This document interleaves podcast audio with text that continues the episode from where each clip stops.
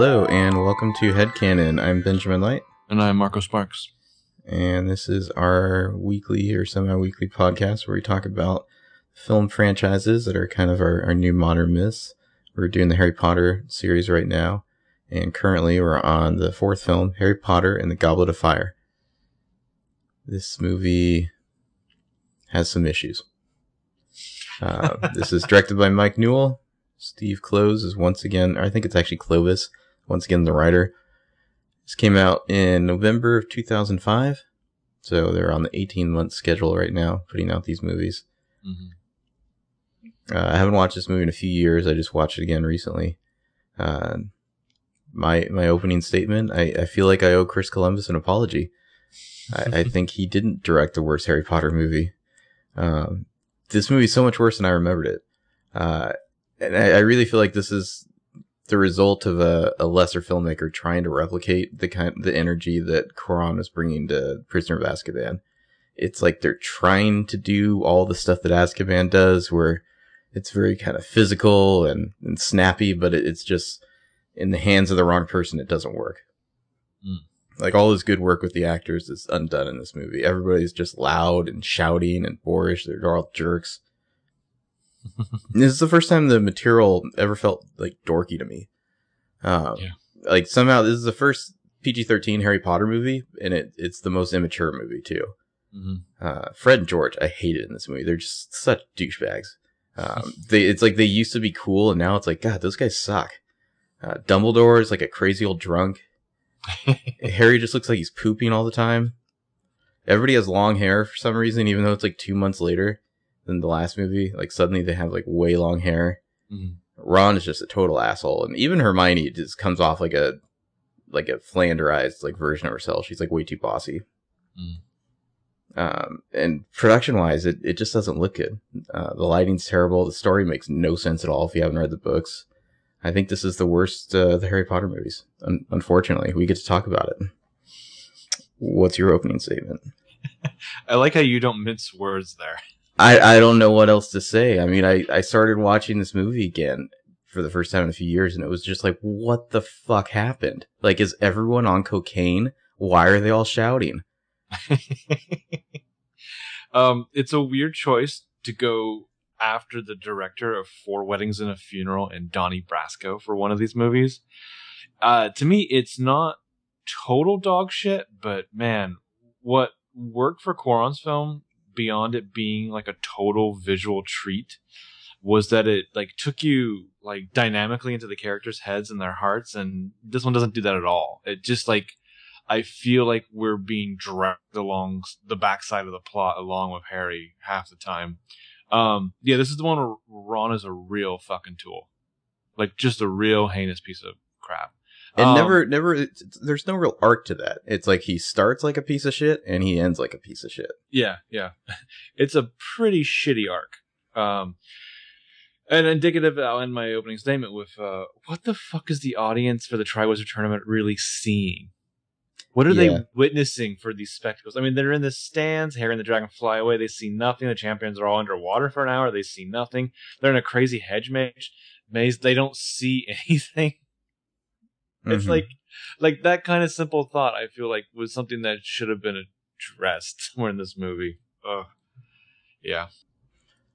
All right, so those were our opening statements. Uh, we're gonna do kind of top three moments, top three complaints, talk a bit about source material, a little bit of world building, and then just open up for general discussion.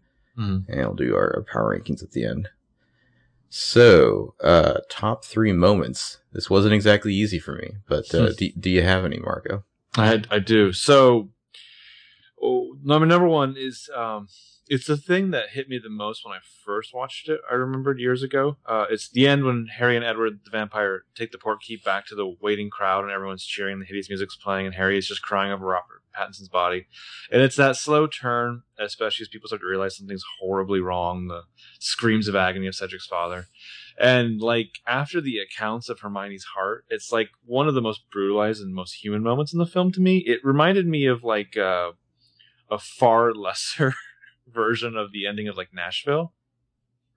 Um, I- I don't know. It's not a perfect moment, but it's something that stuck with me. I guess I enjoyed it in a way. Personally, I'm not a fan. Okay. Um, I, I felt like it was too quiet. Uh, the way it's described in the book, it's like complete. I, I think it, they they got it at the beginning of the scene, and they like cut out everyone. Like it's supposed to be complete bedlam. Uh, Hmm. Nobody knows what's happening. Nobody can even really tell that Cedric is dead, except the people like close. Like it's like it's just con- mass confusion. Nobody knows what's going on. I feel like they started to communicate that, and then they're like, no, we need to like really play up uh, Mr. Amos Diggory, who's been in like one other scene in the movie. We got to like give him a big moment for some reason. I just wasn't feeling it. He's gone a long way from kicking his legs out of the port key. Yeah, that guy. That guy, prime example of the overacting in this movie. He's just like, Merlin's beard! It's Harry Potter! It's like, take it down. Just a, just a tad. Just a tad. Uh, Uh, and that guy's that guy's acting real for auditions. He'll always have that that bit of him just like kicking his legs as he comes back down to the ground. Oh my god, that, that bit with them and the port key where they're like bicycle legging down, like what, why? Whose idea was that? Why did they think that was a good idea? They're like, Uh, we want to show that Cedric sucks and is a ponce, so we're gonna have him doing this when he when he comes down from the port key. or like when Filch is running. Mhm. Um, so fucking weird. before we get to the complaints, uh, my number one, I guess I would go with Moody demonstrating the unforgivable curses, even though I think it could have been done a lot better. I'd say that was decent at least. Um, his kind of ending of his speech with uh, "There's only one person who's ever survived the uh, killing curse, and he's you know in this room." Could have done better, but I'll give him credit for you know it's hard to mess that line up too much, and so I, I thought that was a pretty decent scene. I like Brendan Gleeson. Um, hmm the scene was like it was ridiculous to me only because he's like, "Does anyone know why they're called unforgivable curses?" And Hermione's like, "Because they are unforgivable." And he's like, "Right," and I'm just like, "Uh."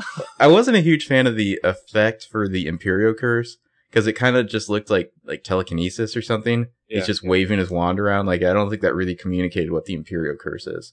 Yeah, I mean, this could have if you took the sound out, this could be a movie about composers, like really flamboyant composers. Well, what do you, what do you think the Imperial co- Imperio curse does? is that the one? Is that the torture one? Or is that the one that takes you over? It's not the torture one. It's the one that takes you over, like makes you act under someone Yeah. else's will. Yeah, I. It seems like half the time you have to say something, and half the time you don't. Mm-hmm. It, it- I mean, what he was doing with that spider, it looked like some sort of telekinesis. It Mhm. didn't look like he was making the spider jump around. It looked like he was just magically moving the spider around. with the wand. Yeah. Mm-hmm. Uh, what's your number two? Um. So after the mermaid underwater thing, the moment where Mad Eye Moody is doing the serpent tongue thing at Barty Crouch Senior, and it's like maybe he doesn't suspect that this is really his son in disguise. Like maybe he just thinks that Mad Eye Moody is doing the most fucked up thing possible, like taunting him. And Mhm. I liked it because the guy who plays Crouch Senior is so cheesy, and yet I felt like this was a, a really great bit of acting. Like not not the weird like it, it rips us apart, Harry, leaves us never quite whole, but life goes on. Like uh, when he like finally dropped away from that weirdness. Um, I don't know. I I I have some wishes, things I would change with Mad Eye Moody. even though I really like Brendan Gleeson. Okay. Well, my number two was the uh, the moaning Myrtle scene. Uh, just kidding. That scene was like excruciating. Although it is kind of enjoyable and like this is so bad I can make fun of it kind of way. I mean, I guess Harry's a man now after that scene. Uh, no, my my real number two is Harry asking out Cho. Uh, I thought it was uh, a rarity in this movie is that it was appropriately awkward in in an adolescent way without being cheesy. Uh, it, I don't know. There's like a certain amount of restraint in that scene. It was like, you know, exactly how you would imagine awkward kids Mm. would it would uh, act in that. And Harry, you know, kind of he's let down, and you know, Cho's sad, but she's already said yes to Cedric. Like that, that felt like actual human beings there, and not you know what the characters are doing the rest of the movie. You know, I'd seen this movie at least once, maybe twice before years ago, and this is the first time I realized that she was Scottish. Deep, deep Scottish accent. Yeah. Yeah. All right. Mm. What's your number three? Um, while not a perfect scene, I was just so glad to see Hermione tell Ron off, and, and even if he doesn't get what a piece of shit he is, at least maybe Harry will learn a thing or two by example. At the ball, the Yule Yeah, ball. Yeah. At the end of the ball, yeah. Oh man, the Yule Ball. Um, Yeah, my, my number three is also Hermione scene. It's when she screams, "I'm not an owl" at uh, Harry Hmm. when him and Ron are having their lovers quarrel. Uh, I just like it whenever uh, Emma Watson Emma Watson can do her like angry British accent. I also enjoy it. Mhm. I wish she, she had more like that and, and less of like the the Cinderella story that erupted in the middle of this movie out of nowhere and then Mm. went away. So those are my three favorite moments. Um, complaints? I have a few. I'm gonna try to stick to three. What do you got, Marco? so uh, here's one thing that's indicative of the film's logic. When Moody first makes his like bizarre introduction to the entire school and faculty in the cafeteria, Ron, Her- Harry, and Hermione spy on him taking a swig from his magical flask. Like Mhm. now, in any other movie, this would have been played for humor, and the kids' reactions to this weird adult being an alcoholic would have been funny. But the kids have to view this as suspicious and not a red herring because the plot needs this to be one of those totems that you can look back on to see where the plot is going. And it just, I, it, it, it created like a, it was like a, the stream diverged. Like, it's right there, or, or earlier, but specifically right there as the movie's going. And I'm just like, what? In the book, it's established that the reason he has a hip flask is because he's so paranoid he won't drink anything he hasn't prepared himself. Hmm. And so that's the lampshade they hang on that, Yeah. uh, which they just didn't even bother to do in the movie. I mean, so I guess I would need, having not read the book, why why do they need the Triwizard Tournament? Because if Barty Crouch Jr. can overpower Mad Eye Moody, and infiltrate the school, and very effectively impersonate Moody for almost a whole year, why do they need to stage the whole charade of Harry being a Triwizard champion just to deliver him to Voldemort? I'll get to that in a bit. They're not staging the tournament. The tournament's happening. They're just I get to that, but like they're effectively playing out the tournament. I mean, he's he's influencing every aspect of it, specifically to get Harry to be the winner Mhm. to touch that port key. Mhm. Like, why can't he just teleport him the first night of school? the reason for that is you can't just teleport in and out of Hogwarts. Uh, if you if you'd read Hogwarts: A History, you'd know that, as Hermione is fond of saying to Harry over and over and over again. Okay. You can't just operate in and out of Hogwarts. So there's you know security measures set up. So this was the loophole that they could use to. I mean, the multiple times that Harry would just step out on his own, like he couldn't just teleport him. No, there's no teleportation. The Apparition doesn't work on Hogwarts on the grounds of Hogwarts. Okay. So I mean, they they didn't include any of that to explain that, but yeah, that's that's why the the the loophole is that there would be a port key involved in the tournament. It's supposed to just take you back to the, the entrance of the maze, uh, and they you know rejiggered it to send him to the graveyard instead. That was it was all leading up to getting Harry to touch a port key so that they could transfer him somewhere else. Okay. Uh, so what my biggest complaint, or one of my biggest complaints of this movie, is that there's no sense of perspective at all.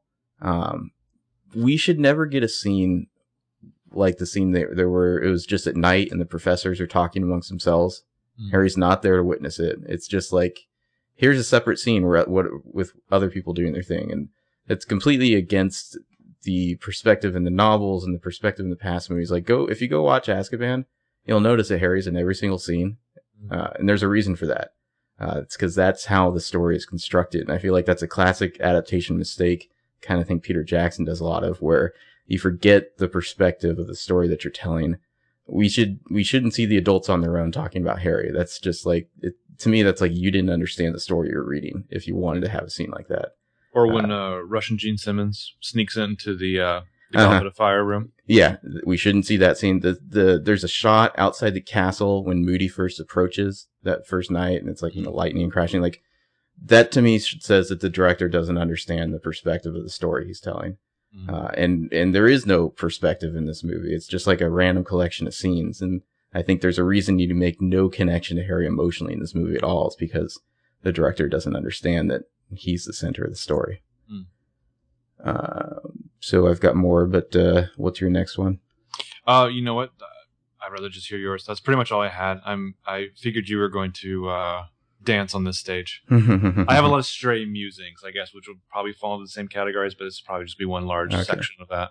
Another big issue I had, and I, I didn't realize this because I'd only watched this once before, but the ending, uh, they force this upbeat, happy ending onto the movie. It's completely off totally with the rest of the movie. Mm. Like Cedric just died. Harry like literally is experiencing PTSD right now. And they're just like, hey, let's have a happy moment. And it's like flirtation and Ron is being a dick.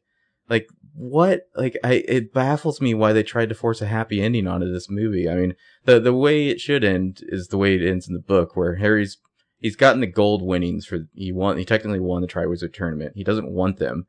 Uh, he doesn't know what to do with it. And so he forces them on, uh, Fred and George to start their like joke shop. Mm. And he's like, you know, like, you know, people are going to need to be happy. Like, you know, go make your joke shop. Uh, and it, it's, it's, it's happy-ish, but it's not like everything's fine again. You know, it's, it's a little bit upbeat, but it's not like the way this movie ends where it's like, ah, another year at Hogwarts. That was fun. Somebody just died. Voldemort's back. You know, like there's no sense of the foreboding doom at the end of this movie. Also, Never- they cut out the part where like Hermione's supposed to kiss Harry on the cheek at the end of the book, uh, and they cut that out. That annoys me. Well, never mind the complicated uh, inner workings of their own personal dynamics of each other. Um, but also, after this movie, would you buy a fucking joke from Fred and George? no, because they sucked in this movie. I don't believe these guys could successfully run a business. Mm-hmm. Fair. That's fair. um, yeah, I mean that would all require altering the plot a little for the the gold thing to make sense, but um, yeah, I didn't like that ending. And then I just feel like the plot in general makes absolutely no sense if you haven't read the book. Like those scenes with Barty Crouch, where like he's saying weird ominous things to Harry, and then like later on, it's somehow the same day, but they're walking through the forest at night, and they just find him, and he's like dead or something Mm. and it's never mentioned again. Like, what does that even mean to somebody who hasn't read the book? Well, you find out, I think, you piece it together when you get the flashback from the Pensieve. I, I kind of. I mean, I had to ask you, what exactly is this guy's like job title? What is his role? I get that he's the officiant from the Ministry of Magic, but I was like, what is his actual role? Like, what is his Well, what do you authoritative think- title? What do you think happened with him suddenly just being like dead or incapacitated in the woods? Like, what did you think that was? I mean, eventually I pieced together that somebody killed him. But yeah, I mean, no, he's. Uh, I think you're just assuming that he's been murdered uh, by whoever. I mean, they kind of drop the whole somebody's trying to get close to Harry Mm-hmm. that you have to worry about. I think they should have played up. Like I said, I I have where I first thought they were going with Mad Eye Moody, um, which I can get to later, I guess. But uh, they should have played up like the possible mentorship of Mad Eye Moody with Harry. I think that it would have been a very Hmm. different relationship than the one he had with Lupin. Yeah, I have some thoughts about Moody later on. Um, like another plot thing, for instance, when uh, Durmstrang and uh, I think they say Bo Battens, although it seems like it should be Bobaton if if we're going like French. Mhm. Um, but uh, when those two schools show up, they haven't mentioned the Triwizards tournament yet. You don't know what's happening. Suddenly, they're just like these Dancing. other schools show up, and there's weird dance intros. Like, what does that mean to you if you don't know the plot? Well, it just it's like, God. Well, first of all, the fucking like stagecoach with the Pegasus, like that's the most campy, flamboyant thing I've ever seen in my life. Um, like they should be taking Cinderella to the ball, which I guess they do at some point in this movie. But yeah, the the weird fucking Like Bulgarian breakdancing. yeah Bulgarian breakdancing. I mean, at the end of the movie, Krum looks like a like a communist warlord pimp. Um, yeah, they're just dancing. Also, is this the entirety of those two schools? Is this Yeah, their entire student body? They don't explain any of that. Because Uh, it's more than one one just class here. Because you have like Fleur's like little sister there. Well, let's let's go into the source material because the my top thing is let's let's discuss the Triwizards tournament. Um, in the movie, but also in the book, I feel like the tournament is lacking. Uh, three events with only like Harry wasn't supposed to be there, so it's like three contestants, three events. Mm. That to me is not much of a tournament. Like they, I don't think they even mention it in the movie, but they they cancel Quidditch season for this. Mm. And so you're missing out. I believe you should get, uh, I think it's six Quidditch matches in a year, if I if I did the math correctly. Like they're missing out on all these Quidditch matches for these three events, which don't seem very spectator friendly, and only involve three people. Uh, it just doesn't sound like you're getting your money's worth out of this. I really feel like a a good tournament. It should be like five people from each school, and there should be like seven events or something. Like it, this should be like a serious ongoing tournament. Like the the success Harry has in the first two tasks, just give him like some extra seconds on the clock for the maze. Uh, and it's the same way in the book. It's like I feel like they're they're really overselling how cool this tournament's going to be because it, it seemed pretty boring. Did you Oh, yeah, have any like- thoughts on that? It's like they they took the idea of a triathlon and limited to like single contestants. Yeah, it's it's dumb. I mean, and I feel like the role of Harry, the the athlete, like fluctuates because there's always a point in the in the course of each one of these books where he has to be ostracized from the entire Mhm. student body yeah, to then be like glorified. It's very like back and forth and bizarre. Um, I mean, let me just like throw this idea out there. Like, and this would, of course, it wouldn't fit the uh, the point of the books and whatnot. But if if I w- wanted to design a Triwizards tournament, Mhm. say it was like Harry, Hermione, Malfoy, Cho, and Cedric, like they were all on a team together, Mhm. that'd be interesting, right? Having to work But- together, hating each other. Potentially, I don't think they would. Fu- I don't think that those would be the students that get picked, but they Probably would be not, interesting, like character dynamics, like forced to work together. Yeah, yeah. Like when uh when Draco has to go out into the woods with them in the first one, you know, he's mm-hmm. so like wholly ill suited to to this task. But yeah, of course he Draco has to. barely in this too. Yeah, well, because they just keep rubbing him out more and more, especially in place of his father. Mm-hmm. mm-hmm. Um, some other just book differences that annoyed me. Uh, Cedric is supposed to get to the cup first at the end. Mm. Uh, it's like it's like he's running. Harry's not going to make it, and then Harry like warns Cedric about something, and Cedric comes back to to rescue Harry. Mhm. And then Harry's like, "Well, go on. You know, you won. You did it." And like Cedric, he's like, "Ah, I can't do it." You know, like I don't know. I felt like that that worked better than the way they presented it in the movie, which was just kind of like rushed and it was it was like the opposite where Harry ran back to rescue Cedric. Like it was like it was really showing you in the book like what a what a good guy Cedric was. It was like he, it was there he could have won, but he's such a Hufflepuff that he couldn't do it. You know, Harry had rescued him twice in the maze, and so he's like, I can't do it. Like you deserve to win. Uh, and they like argue about it for a while, and then finally Harry's like, fine, we'll both we'll both take it at the same time. Harry's like, Uh, "Sparkle, bitch." Yeah, I, I, they just rush through it in the movie, and it's damaging to Cedric's character because I, I didn't feel much of a connection to him in the movie at all. the weird the the weird like dynamics in them when when he's telling Harry about taking a bath. Yeah, like as creepy as possible. Yeah. He's just like, why don't you take a bath with it? Uh, oh, That bathtub is goddamn huge. yeah, is- that's the that is prefect like- bathroom. That is yeah, that is a fuck bathroom. That is designed for orgies and water sports. it's it's for the and- prefects. So Yeah, do the math. yeah. But um, personally, I would be fucking furious if I was knocked out and kidnapped and used as bait in a sporting event, especially one that included me potentially drowning in the lair of mer people. Just another problem with the what goes on at Hogwarts. There's just no oversight at all. They're not even like upset. Well, it's it's explained in the book that like you didn't need to wait to rescue Harry. They weren't going to die or anything. Okay. Um, that that whole scene is they they completely fuck it up. In the I was like, did they I will walk get into to that. Office and then like Filch just like like I don't know like uh, what is it that the like thing over the mouth? roofied them. Yeah, Yeah, yeah. chloroformed them. Um, the other the other bit with Cedric that annoyed me is I felt like his death wasn't scary at all. Were you like what what did you feel when you watched that scene when they get to the graveyard? Was that spooky to you or His death. yeah? His death. No, it was. I don't think it was meant to. That was supposed to be like that's how inconsequential he is in the face of these larger forces. Like It is, but in, in the book, it was like super disturbing to read, and I, I didn't feel like it was disturbing to watch. hmm. no, Like I it- mean, In the book, it's like there's like somebody coming out of the shadows, and they can't really see who it is, and then somebody says like "kill the spare," and then just like Avada Kedavra, and boom, he's dead. And it's like I- holy shit. there's like there's like two seconds there where you see Wormtongue coming out like with the the light behind him, and that's scary. But then once you see like little fetus Voldemort, hmm it becomes comical because he's so Yeah. adorable. Yeah, I felt like they should have kept that more in the shadows. I mean, the, the lighting in this movie is so bad. Oh man. Well, it's like especially, it's- especially in the maze.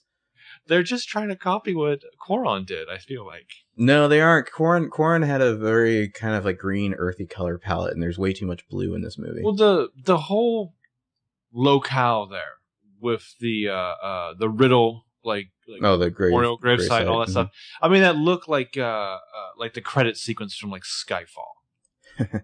I mean, like, did he pick out the giant like death statue for his dad's grave? Yeah, that's a good question. Uh, I think it's just the tombstone in the books. There's no like super ominous like statue of death with a giant scythe. So Daniel Radcliffe's long hair makes his, his head look huge and his face look tiny.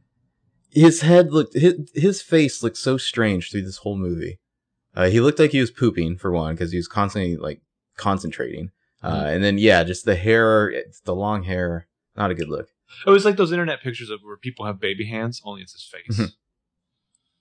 Uh, another big issue I had is I feel like they totally fucked up the scene in the book when uh, it's it's kind of starts with Ron coming back from asking Fleur out, and that was a huge disaster. This is after Harry's asked out Cho and gotten shot down as well, and Ron kind of like suggests like, "Oh, Hermione, you're a girl," you know, like they they put all that. They, they split up the scene for one, and then they put the first half of it in study hall, so they're whispering to each other, Mm. which it, it feels like it ruins the whole vibe to me. It's like the lines can't really land because they're all whispering and like trying to like you know get away with it while Snape's just walking around slapping people. Well, they can't even do they can't even do the, the thing of like Snape rolling up his sleeves Mm-hmm. to like bonk their heads because he can't roll up his sleeves. Well, it, it's all supposed to take place in the common room in, in the Gryffindor Tower, and it's actually like this scene would kill. Like it kills on the page, it would kill on screen. And Ginny is there for one, and it's like they're making fun of like whoever like Neville is taking to the dance, and then it's like it's revealed it's Ginny, and like Ron does this whole thing where he's like, "All right, Ginny, you go with Harry, like I'll go with Hermione," and and Ginny's just dying inside. Like, and it's funny because you're seeing it from Harry's perspective, where he doesn't totally realize what's going on. He just happens to notice that Ginny gets quiet, and then she's just like, "I'm going to leave," because she's like just completely mortified because she has to go with Neville now, and like that was her chance to go with Harry. Uh, it's a really funny scene to read in the book. Uh, and the you know Hermione going with uh, Victor. She doesn't say who she's going with yet, but I, I just felt like they could have played that whole scene out way. You know, if they just done it the way it was done in the book, would have worked way better than wedging it into like study hall. Ginny, who we should mention has been upgraded to four whole lines in this movie. And she still looks like she's like three years younger than the rest of the cast for some reason. She looks tiny in this movie.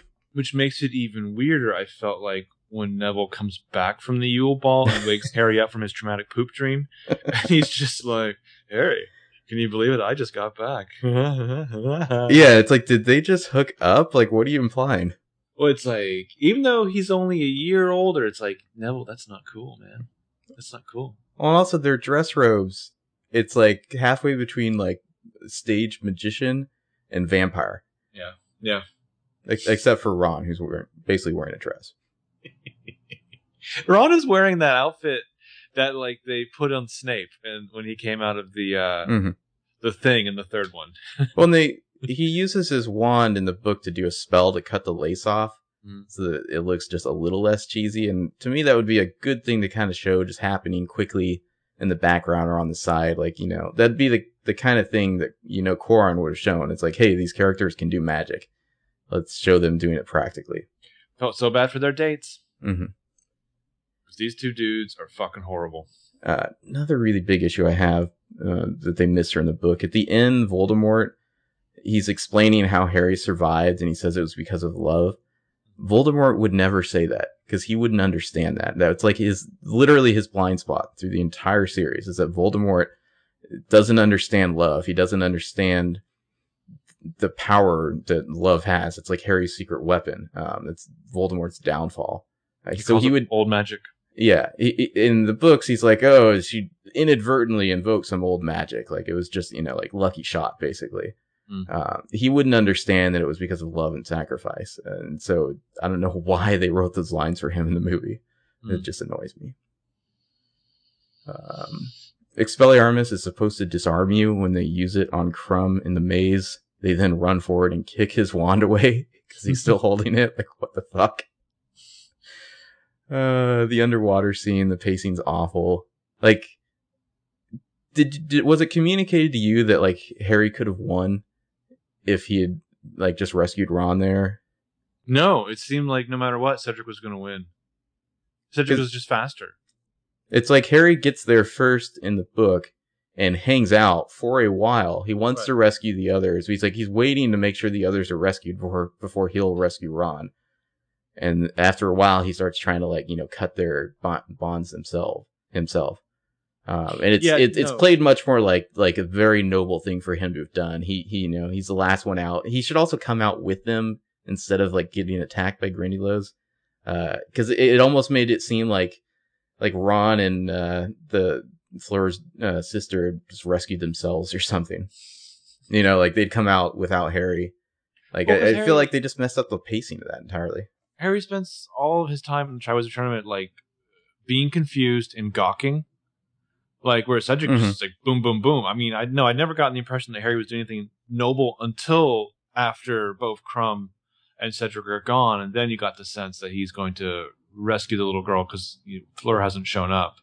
Um, just imagine how like traumatic it must be to firstly be transmogrified into an animal against your will, and then secondly forced into the pants of one of your classmates. yeah, Malfoy. It's like they couldn't resist doing the ferret joke. Um, when the ghosts or whatever show up at the end, though, I heard that when they go back and do the special editions, they're going to replace the actress who plays Lily Potter of Hayden Christensen. Okay.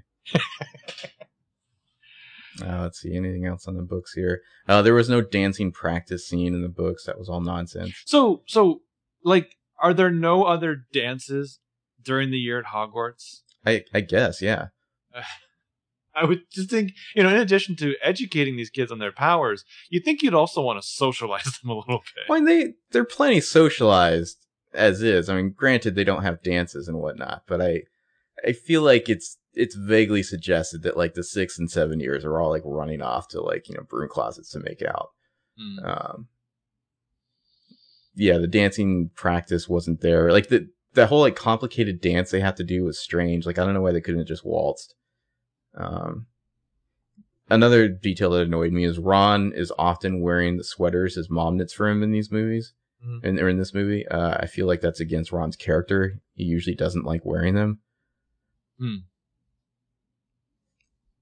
I Um, they did the weird thing in where like the movie is trying to like either skewer this way or build up the love triangle.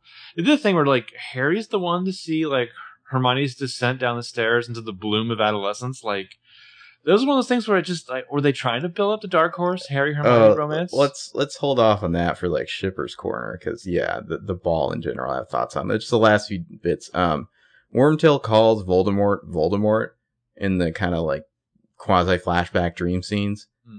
Uh, when he's in that house with uh, Barty Crouch Jr. and little baby Voldemort, he would never say Voldemort. He would say the Dark Lord. Um, that's just another detail that I don't know why.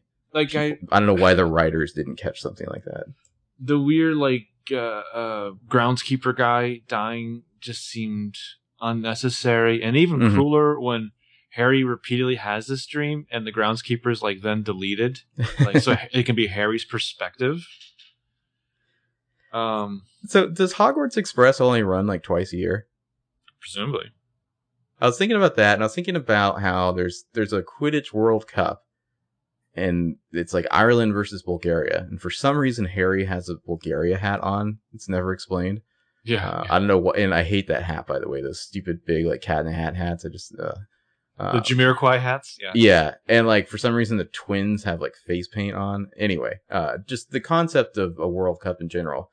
I guess the Wizarding world observes the same like nation states that the regular world does, even though they have a separate government. Yeah. that's a little weird, right? Um what's weird to me is that the tent that the Weasleys have at the Quidditch World Cup is both bigger and nicer than their fucking home Bigger on the inside.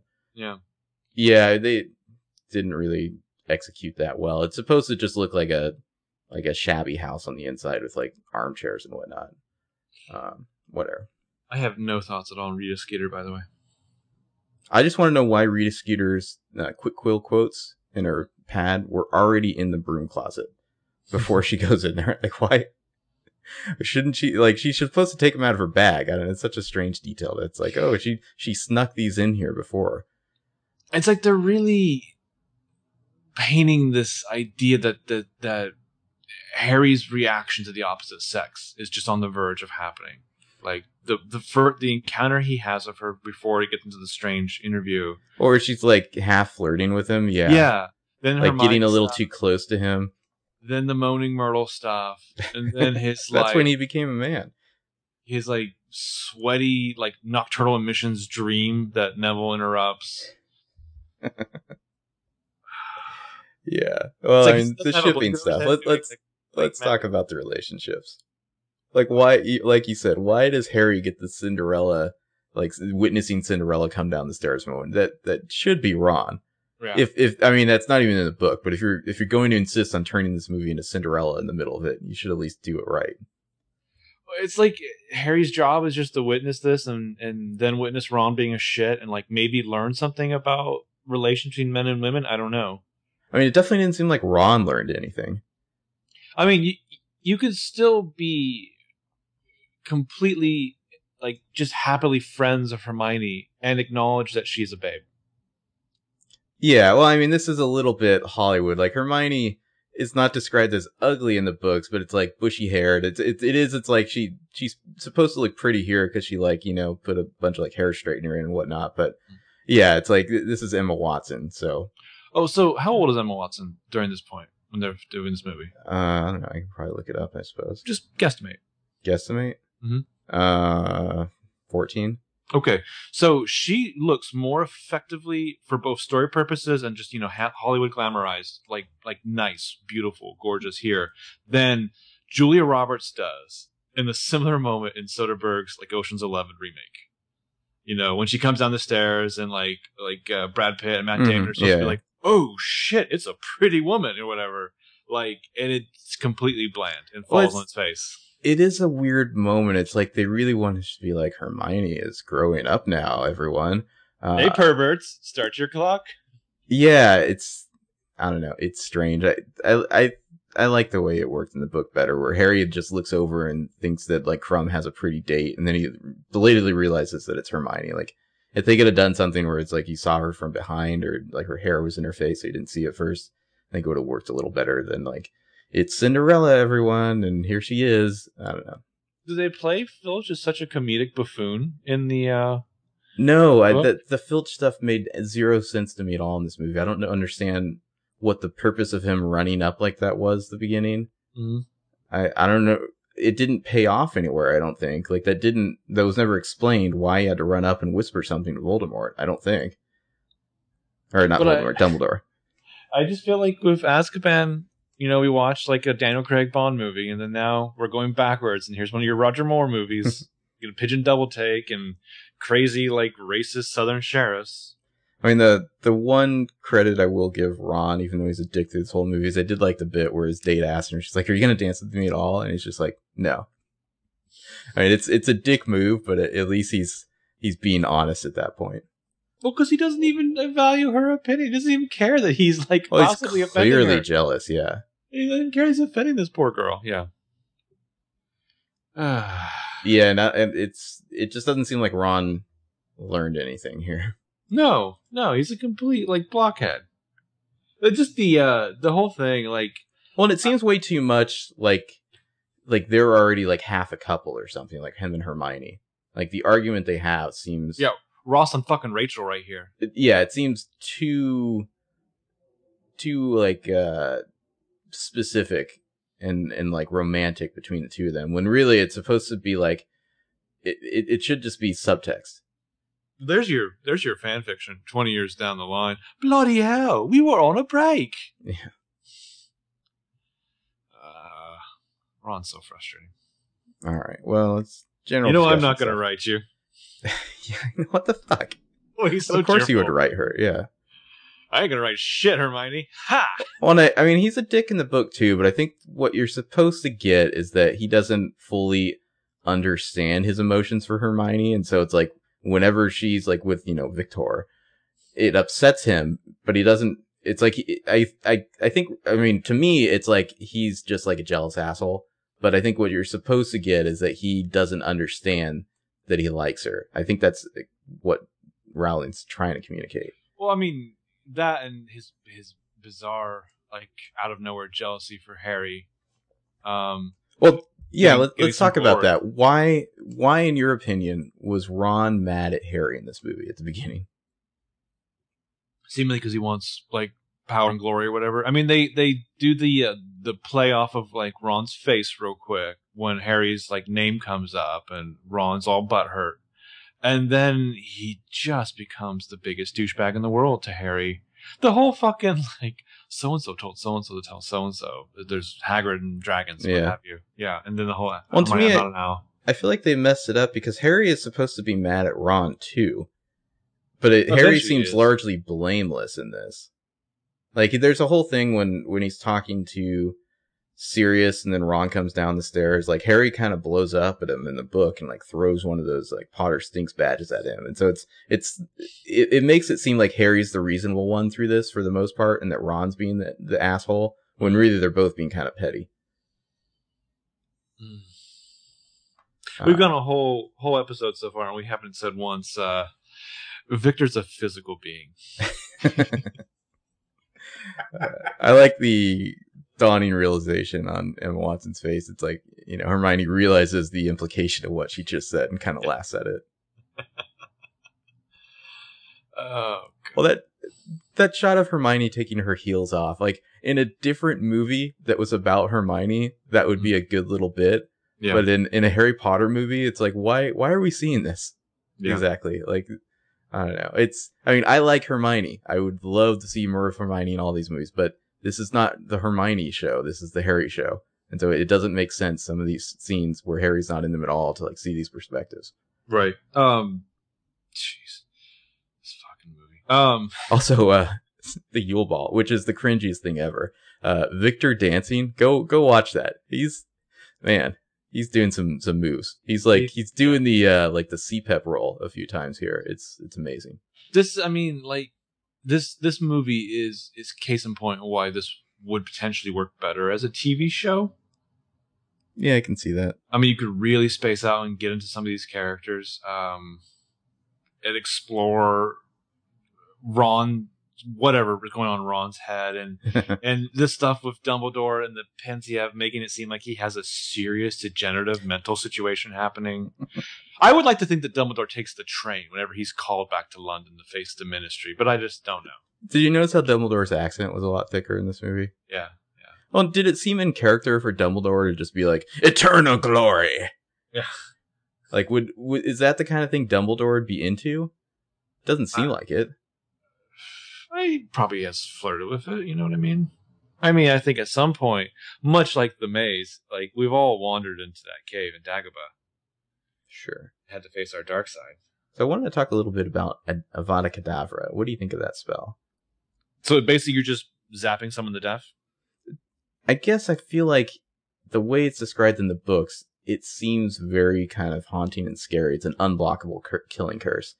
Uh, I, and I just like the verbiage of it. I love it. It's kind of a play on abracadabra. Um, yeah, it just kills you. It's an unblockable curse that kills you. Is it so? It's you have to say the words. Do you have to also be doing the the wrist flick thing of the wand? Well, Point? yeah, You have to a- make eye contact. Is it all like necessary to complete the connection? It requires like strong intent. I think it's mentioned. You know, like But I mean, I think I, don't think they say it in the movie, but in the book, he says you- like anyone in this room, any of you kids could try this spell on me, and it would only give me a headache because it like it requires like a powerful dark wizard with like you know strong intent in order to cast this spell. Hmm. But I mean, I have to be in the room with you, like facing you. Yes. What if I like miss? What if I'm pointing? Yeah, you can direction? miss. Okay. Yeah. Well, it's you see it occasionally. You'll see the the kind of green fire, like that's Avada Kedavra. But I mean, then it just causes like what, like your heart to stop, like you just zip cease. It kills you. Okay. It magically kills you. So one of the I should not look into like a biological reason for why you cease to be. yeah, it magically kills you. That's the that's what happens. Um, it's unblockable. Can't you can't like go like uh get you know the crash cart and be like clear and like bring yeah none of that. And Uh. we're told that there's no magical means to bring somebody back from the dead. Uh, well, not yet anyway. Well, uh, Dumbledore says that to Harry in this movie. Yeah, I mean we we haven't got into uh the Deathly Hallows yet, but although Right. I don't know if you noticed, there's like some little Easter eggs. Uh, one of the things on his shelf looks like the Deathly Hallows. Hmm. There's like a little triangle with a, uh, you know sphere inside of it with the, the rod. Like uh, on his wand, I think if you look closely, there's a symbol of the Deathly Hallows. No, but when when Harry brings up his parents appearing Yeah, to him, like Dumbledore says, you can't you can't bring people back from the dead, Harry. Mhm. Oh, jeez. How did you feel about Moody as a teacher? I- I felt like he was weirdly effective. Oh yeah, I, I I found him refreshing. I like Brendan Gleeson in this role. I mean, can I talk about my my Mad Eye Moody thing? Sure.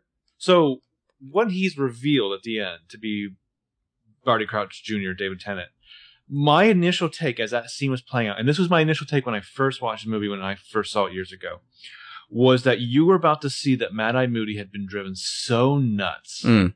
by the wars or Stared whatever. into the abyss for too long. Yeah, that basically he was like excited about the idea of Voldemort being back, that he was Mhm. willing to do some bad things just to have the chase again.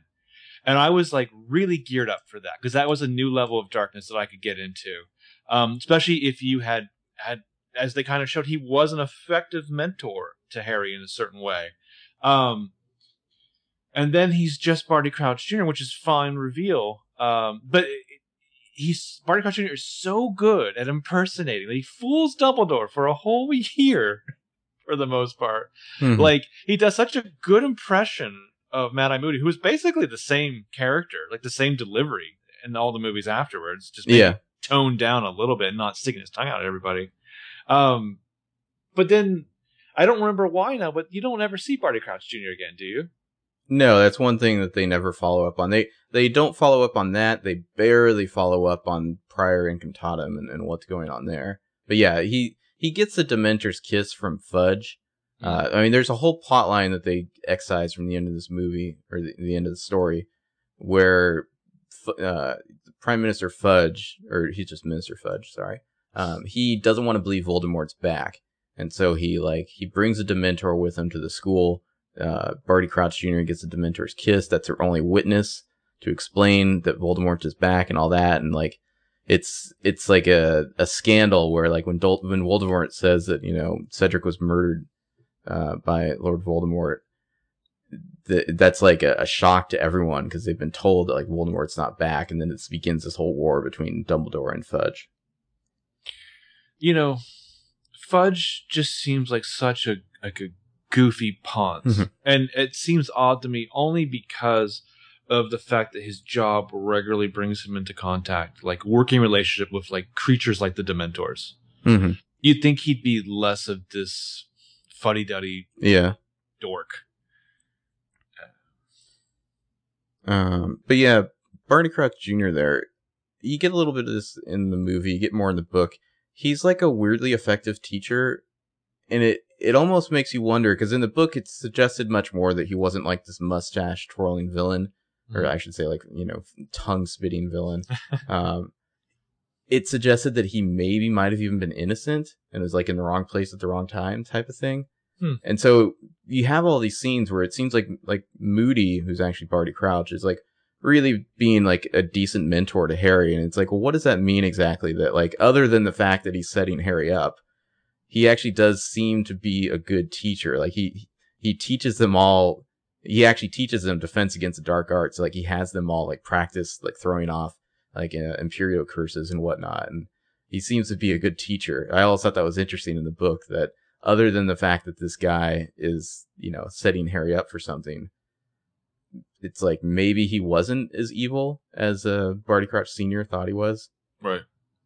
I remember when I watched this the first time, I thought, are they just going to bring back the actual Moody as the Defense Against the Dark Arts teacher in the next one? That'd be clever. Yeah. uh, unfortunately, we get Umbridge. Not looking forward to, to her. I also hated the uh, like the POV shots from Mad Eye Moody's eye. Tho- Those are just bad. Yeah.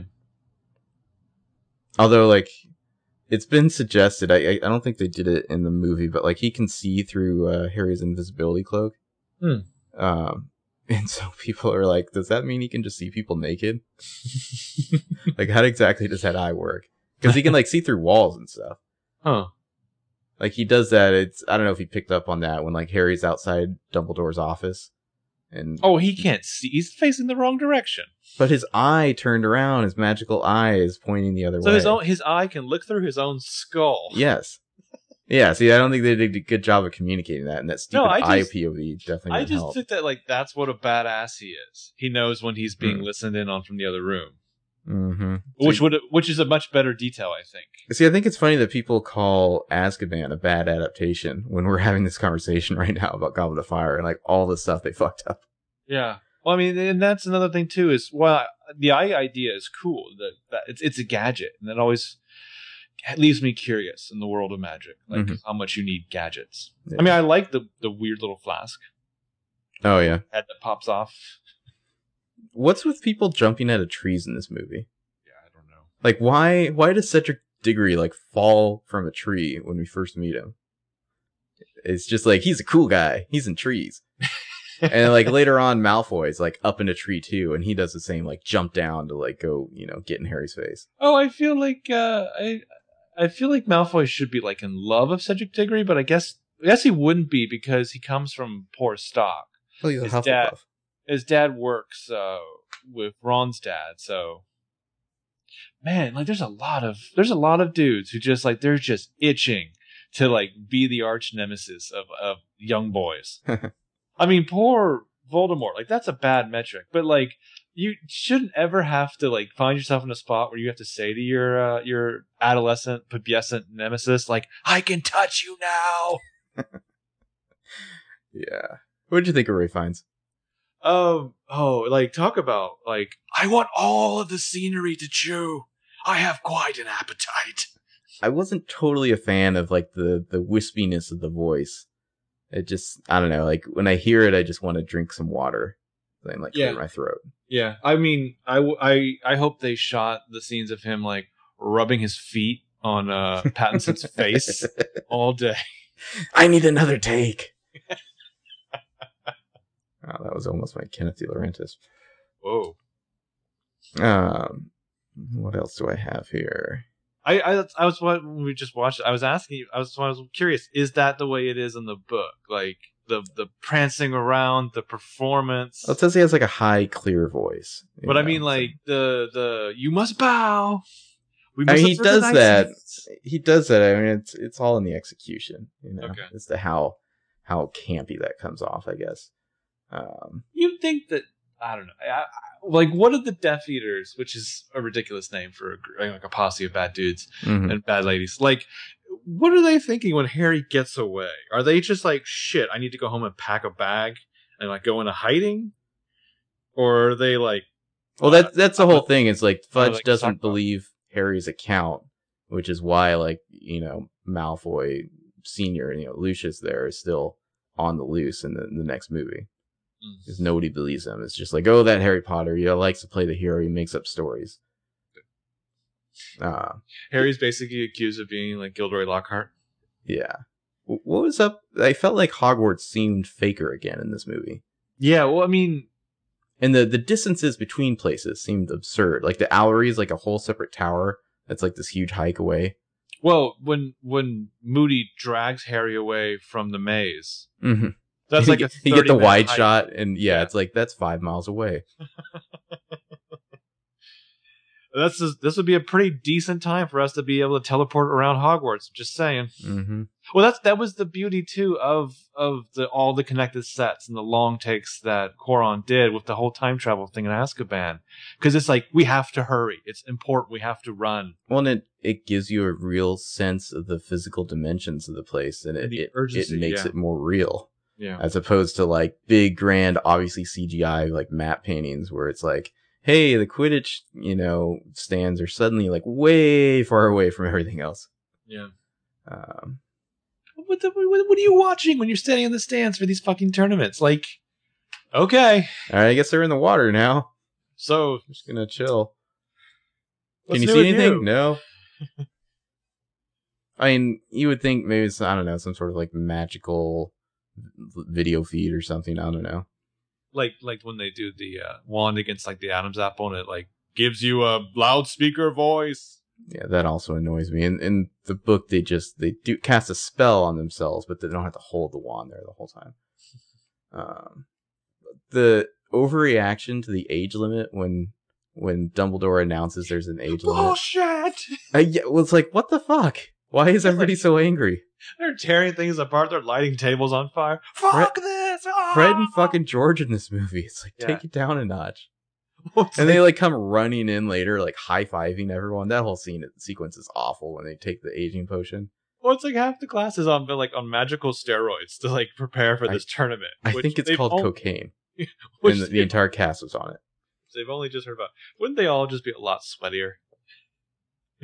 And they start fighting with each other when it doesn't work. That annoyed me. Like they're supposed to just like laugh it off and like think it was funny that it didn't work. Absolutely would not buy shit from them. Well, And suddenly their- they're like they're like bookies, yeah, like going around like taking bets. taking bets on their uh, little brother's friend and whether or not he'll die a horrible death. By the way, the odds um, looks like Cedric was seven to four. This is for the dragon. Uh, Fleur was ten to one. Krum was five to one, and Harry was thirty to one. Nice. There's your odds. Who does somebody take a video camera at some point and film Krum doing shit so that when he does his intro to the Quidditch World Cup, you have something to show on the on the big screen there? I guess. Because he's not doing those same movements. It's not like they're just projecting the same movements onto the screen. Well, it's it's like on Monday Night Football when they like record the players introducing themselves beforehand. right, it, but it's like a, it's a pre-taped thing. Mm-hmm. And I, I, you know, I'm not against the idea that like you can magically show a big screen, but then the question I would have is, what is the perspective? Yeah. Well, let's talk about Krum. That dude has like two lines in the whole movie. He's Yeah. just a black hole. Him and Fleur both are like, you couldn't have like, these are going to be major characters in your movie. You couldn't have like, I don't know, found better actors and like beefed them up a little. Gene Simmons gets much more character development. Gene As does Simmons. yeah, the mean Russian Gene Karkaroff? Yeah, as does the super tall lady. Oh yeah, Madame Maxime. Yeah, And, and then they all have like these weird kind of like wizarding warm up jumpsuits. Yeah, and hype people. yeah, they, they uh, everyone else has like a hype person when they come out for the maze at the end, except for Harry. Yeah, I mean, who is it going to be? Ron? I guess, or like I don't know, Seamus. I I would have rather like Hedwig came out. No, What Harry should have got is he should have got the kid who does the announcements for the the Oh, Lee. Jordan. Yeah, Yeah, yeah, I could see that. Of course Lee Jordan probably would do it for uh, Cedric instead. Harry's like literally wearing a, a warm up hoodie with his name on the back. Yeah. Potter. Do they have to sleep in their tent the night before the dragon thing? Because there's beds in there. Champion's Uh, tent. Yeah, I don't know. There are beds in there. I don't. I don't know what the point of that is. Are they then like Her- sequestered? Hermione shows up and literally throws herself into Harry's arms. Yeah. They they messed up the timing of that too because like the article that comes out about her is like her and her and and uh, Harry and Krum, but Mhm. we haven't been introduced to the whole Krum concept yet of like her him in being into Hermione. Right, right. Like it's backwards. I don't know. It's annoying.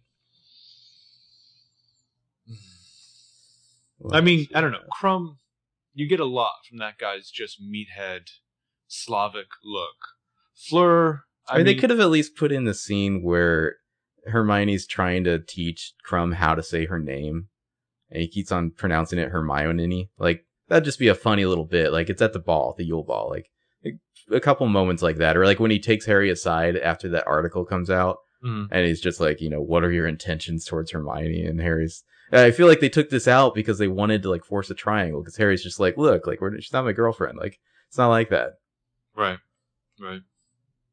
Which would have still could have been used effectively to push a triangle. I mean, but yeah, of Mhm. course he's going to be in Hermione. Like that that oaf isn't going to be in a library for any other reason. Come on. But Yeah. like, Of course, they didn't like- show any scenes of him in the library. But I think sure. there's just one where you see him run past, and she's like shh or whatever. Um, Fleur is just like generically like blonde and French. hmm With a little sister. I I'm I'm saddened that they cut out all like the stuff where like Hermione hates Fleur. Like it's like this constant thing, and it's kind of like it's showing Hermione's not perfect. She's a little spiteful and a little mean. You know, like every time Fleur does anything, Hermione hates it, and it's just like really, honestly though.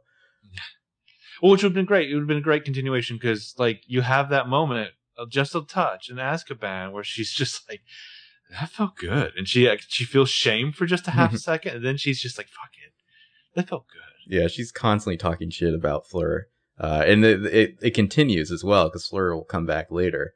Uh, and like none of the girls like her. I, I always like that they kept that in. Mm. Um, Ginny in this movie, I feel like she's still too timid. She should be over Harry by this point and a little more comfortable around him. Um, fortunately, it's because the actress hasn't aged since her first appearance. In the she first looks movie. like younger than she was in Azkaban somehow. yeah. She's tiny. Like there's these shots of her with like Fred and George, and she's just like tiny, tiny little Ginny. And she has her one line. I honestly thought that they had dubbed another actress when she's like, "That's ghastly." I was like, "Is that an older woman like doing that line of dialogue for you?" It doesn't seem like a like the small child would be saying this. hmm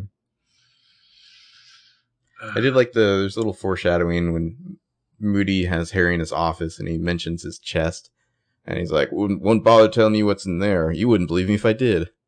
Which I thought was a great detail, setting up this this mysterious character. Like, I, I I almost wish that it had this had just been Moody, who's a little bit crazy, like a little more than a little crazy, and it's like you'll never find out what's in that chest, and that's why he's so cool. I don't know. Mhm. I mean, it would have taken it into a much different, darker vein, but eh. Well, and that's theoretically, I think that's where he's supposed to be, like explaining to Harry how he can pass the the dragon test. Mm. Uh, which what it really is is he Harry has to practice a really good summoning spell to get his his broom to come to him. But in the movie, he just says like Accio Firebolt, Yeah. and then his broom shows up. I mean, I mean, still, for as much worse as this movie could have been, thank God they had Brendan Gleeson because he really Yeah. sells even the little he's a good like, Moody, yeah. You're allowed a wand. But of course, then Hermione has to tell Harry to use his wand, which Yeah. is a little much. Oh, there's a moment where you like could you don't don't overdo it with Hermione. There's a moment where you could see where she's looking at Harry when they're on the bridge alone together. hmm After she has to chastise him because he lied and said that he had been figured out the egg like weeks ago. Where she's thinking like, how do you even tie your shoes? like you're such a dunce. well, that dragon And scene she's just like- went on forever too. And she's like, you can believe when, me when I say that, Harry, because for some unexplicable reason, I'm attracted to Ron, hmm who's dumber than that brick wall over there. Yeah, that dragon scene goes on forever. The dragon like flies into a bridge and then like falls to its death. Like what Harry- happens to the dragon? Harry might as well have like like mailed off for like a package from like Acme and painted like a like a black circle on the wall to have the Mhm. dragon fly into.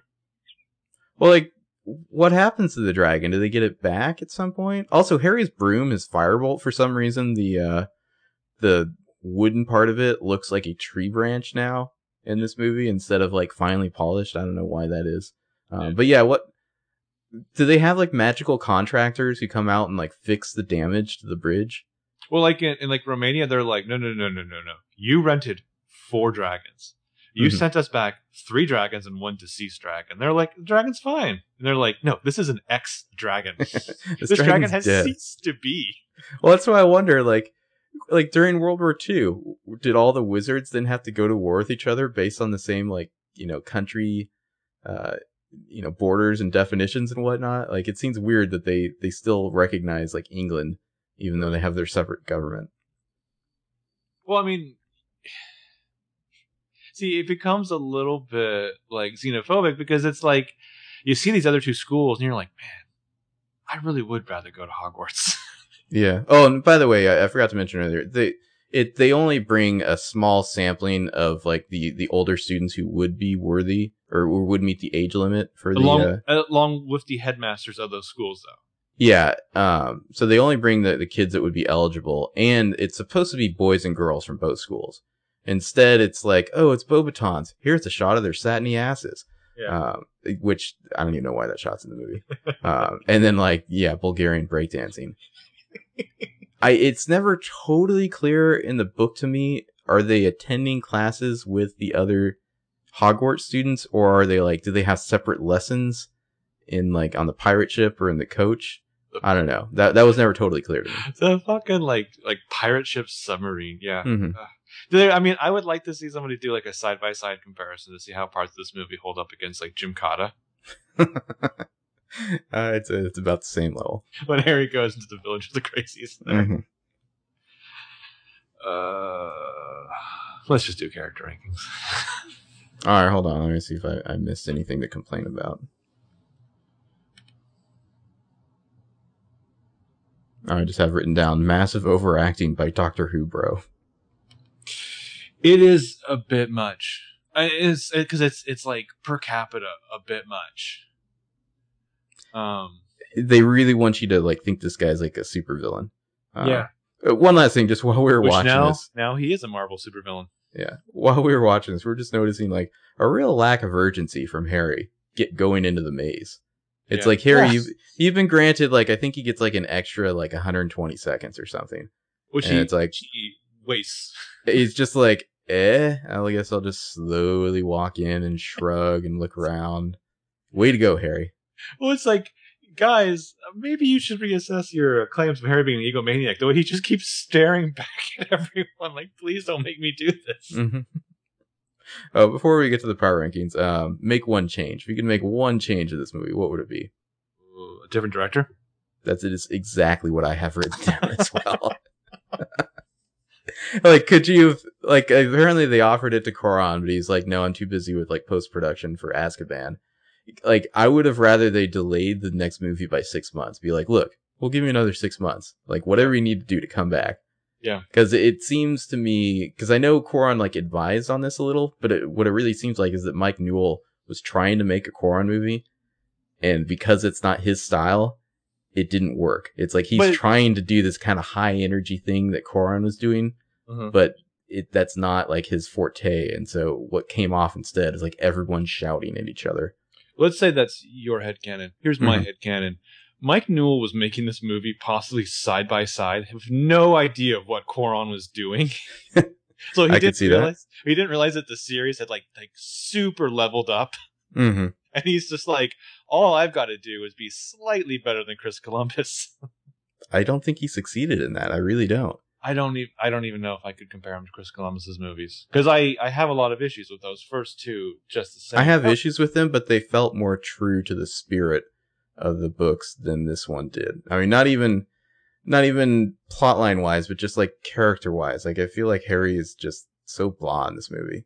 Like I went from like really identifying with like his like internal, you know, character arcs and Azkaban to just like not giving a shit about him in this movie. Yeah, which is a shame because then this this takes us right into like David Yates. Mm-hmm. All right, character rankings. Uh, so I have Voldemort as number one Oh, really? I've got Snape just I because like- I, I couldn't think of anyone else. because I'm almost so pleased to see Voldemort by the time he shows up. Well, this is the big moment, you know. It's, Yeah. like four movies in, you're finally really meeting the big bad in Yeah. you know his current form. Oh, and it's it's it's like the second time you really see him, like the present day him, Mhm. which makes it interesting. Um, yeah, I had Snape just, I mean, even though the whole stupid like uh, thing with his sleeves was dumb, because he didn't do anything really. He just like grabbed their heads. Like Yeah. I wanted him to like smash them together or something. yeah. I want Um, like I want to do some like Three Stooges shit to their heads. But even like his little like speech about the Veritaserum with Harry and like stealing his his potion material, like just give Snape one of those a movie and you'll be good. Well, I feel like that scene was written in just because someone realized that they've sidelined one of their all stars. Mm-hmm. Definitely. I mean, like the stuff with like Lupin and Snape and Harry in the hallway, and the third one is perfect, and it fits into the story so nicely because you you're really working with your new character Lupin. You're still using Snape right, and their relationship defines each other like Well- beautifully.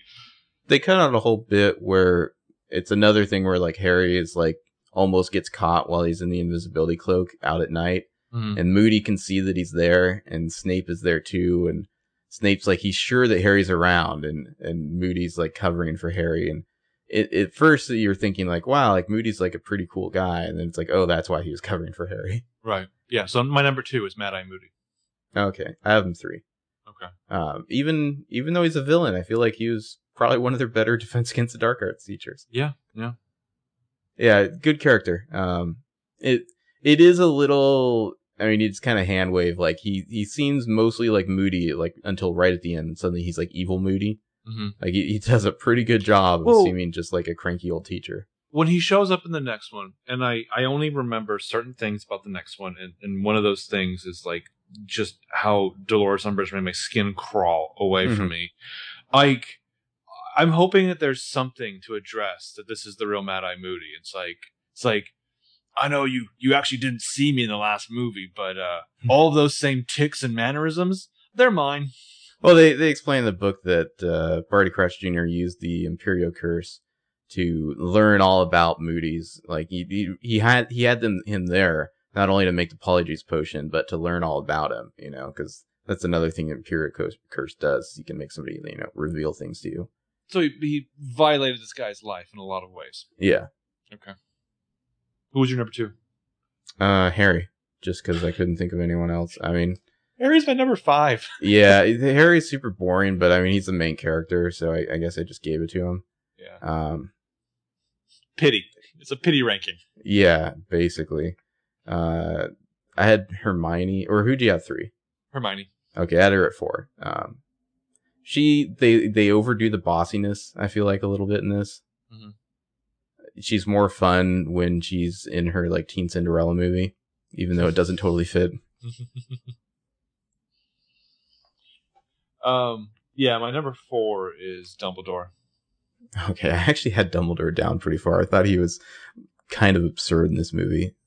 He is, and it's a shame, but it was nice to see him get some screen time. Yeah, yeah, he did have more screen time. Uh, some of the time he's not wearing his glasses, which made no sense to me. Right. But yeah, he's present. I'll say that for Dumbledore. I Uh, like he's like jumping around like a maniac, but there was something about what he was doing in the flashback that worked for me to set up like the the the depth, of, not just like like emotional depth of the character, but that this is an ongoing story of which Harry's only finding out slices of at a time. Mm, mm. Um, I liked I like the the the bullshit that you're just there because you're an important person in this community, and people are just like randomly shaking your hands, and you're like, yeah, whatever. So, yeah, oh, yeah, he yeah. was like in the uh, I can't remember, it's like the Wizengamot or whatever. He's like the chief warlock of that society, so that he's not just there as a spectator. I know, but I mean, obviously he's he's there because he's important. But like, just of course, people are going to come up at any kind of function. They're all going to want a glad hand, and he's just like, yeah, what's up? Mhm. Uh, whatever. Hanging out with Moody, yeah. Yeah. Took a bit of me out. Took a bit of me at the same time, eh? Hmm? Ah. All right, I guess that's supposed that shows us that like Moody was always kind of crazy like this. Yeah. It's yeah. not it's not just evil Moody. That's just who he is. Oh, and it tells you too how Neville's parents died, They didn't die. or aren't they killed? Tortured to the point of insanity. Oh. So, so I guess they didn't communicate that very well. Yeah, they had the I might have- Cruciatus curse administered on them to the point where they went insane. I don't remember because I've only watched the next two movies once, so I Mhm. don't remember whether or not you see his parents at uh, St. Mungo's in the hospital or not. Hmm. But yeah, that's that's kind of like the beginning of Neville's arc here. Is Right. uh Because Neville's dad was a magic cop. He's an Auror, yeah. The Longbottoms. Good name. uh let's see, I have Voldemort at five. Oh shit! It's Detective Longbottom. Yeah. Or I should say Voldemort. Apparently Yeah. the, the T is silent. Which if the T is silent, then it's definitely gotta be Bobaton and not Bobaton. Bo Batten. Um yeah, Voldemort was fine. Uh I wish his voice was a little less wispy, but other than that, I think it's Yeah. good design.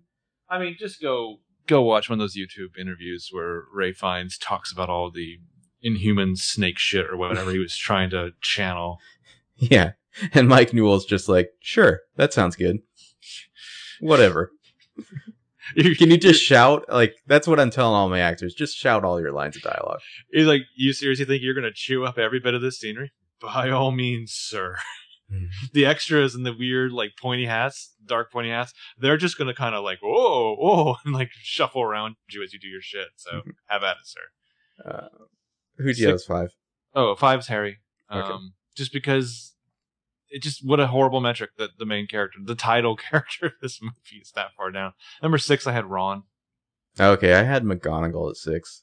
Even though that dancing practice scene isn't even in the book, just getting her to say that, like, that, uh, was it like some bumbling band of buffoons or baboons or whatever? Like, I don't know. Anytime you can make Maggie Smith say stuff like that, I enjoy it. I just wish there was like a service that I could write away to and have like Maggie Smith like narrate audiobooks for me. Like just Mhm. any audiobook would be so much more delightful. Yeah. Yeah, let's see. Uh, seven, I had Cedric. So did I. Mm-hmm.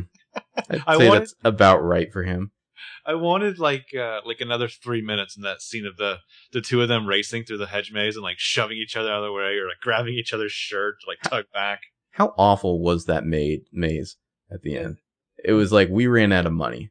There's You no know- magical creatures they have to fight. Uh, They should have just aped the end of The Shining in so many ways. well, there's supposed to be like all these different creatures they have to get past. Like Harry, like that's the thing. He like alerts Cedric to a big spider, and uh, Cedric ends up like saving Harry from it. There's like a sphinx that Harry has to answer questions to before Oh. he can pass. There's I like a weird like gravity reversal field they have to go through. Like the the maze was cool in the book, not so cool in the movie. Well, see, it made. It, here's how the movie makes no sense. Dumbledore specifically tells them there's no such items in this maze. Yeah. He might as well have looked at the audience and been like, "We don't want to copy the first movie after all." But then he says like, "People will change in the maze," and then you see Krum, and it makes sense. Okay, he's his like dark side's taken over or whatever. Like he's seen So, Darth so Vader that's what you thought happened. initially, and then when Harry's just like, he's obviously been like whatever charmed. or whatever. Yeah. Yeah. And I was like, oh, then what the fuck was the whole purpose of the Is it just a maze? You're magicians. Mm-hmm. Uh, Yeah. Um, Cedric, I, I might have bumped you up if you didn't do that stupid like bicycle kicking thing coming out of the portkey. That the, is, the look on his face like he's loving it. you see that it's like right at the start of the movie, and you're just like, oh dear. Well, he he looks like a like I feel like Robert Pattinson was perfectly cast in this movie. It's before he got really Mhm. fucking weird and popular. His hair got huge in the first Twilight movie.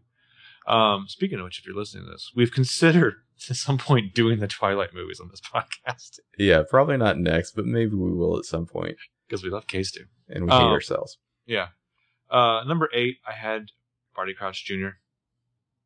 Oh, you know, I guess when I said Moody, I meant Moody slash Barty Crouch, but Okay. sure.